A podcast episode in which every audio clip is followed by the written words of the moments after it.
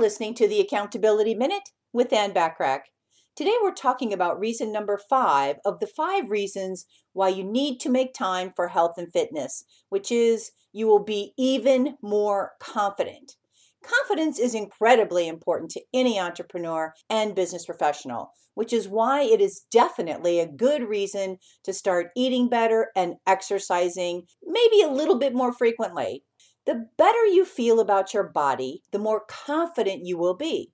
And exercising definitely plays a role in this process.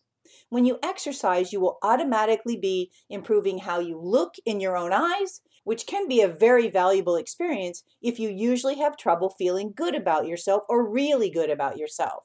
You will feel better, more likable, and happier if you take time to take care of yourself during the week, every single week.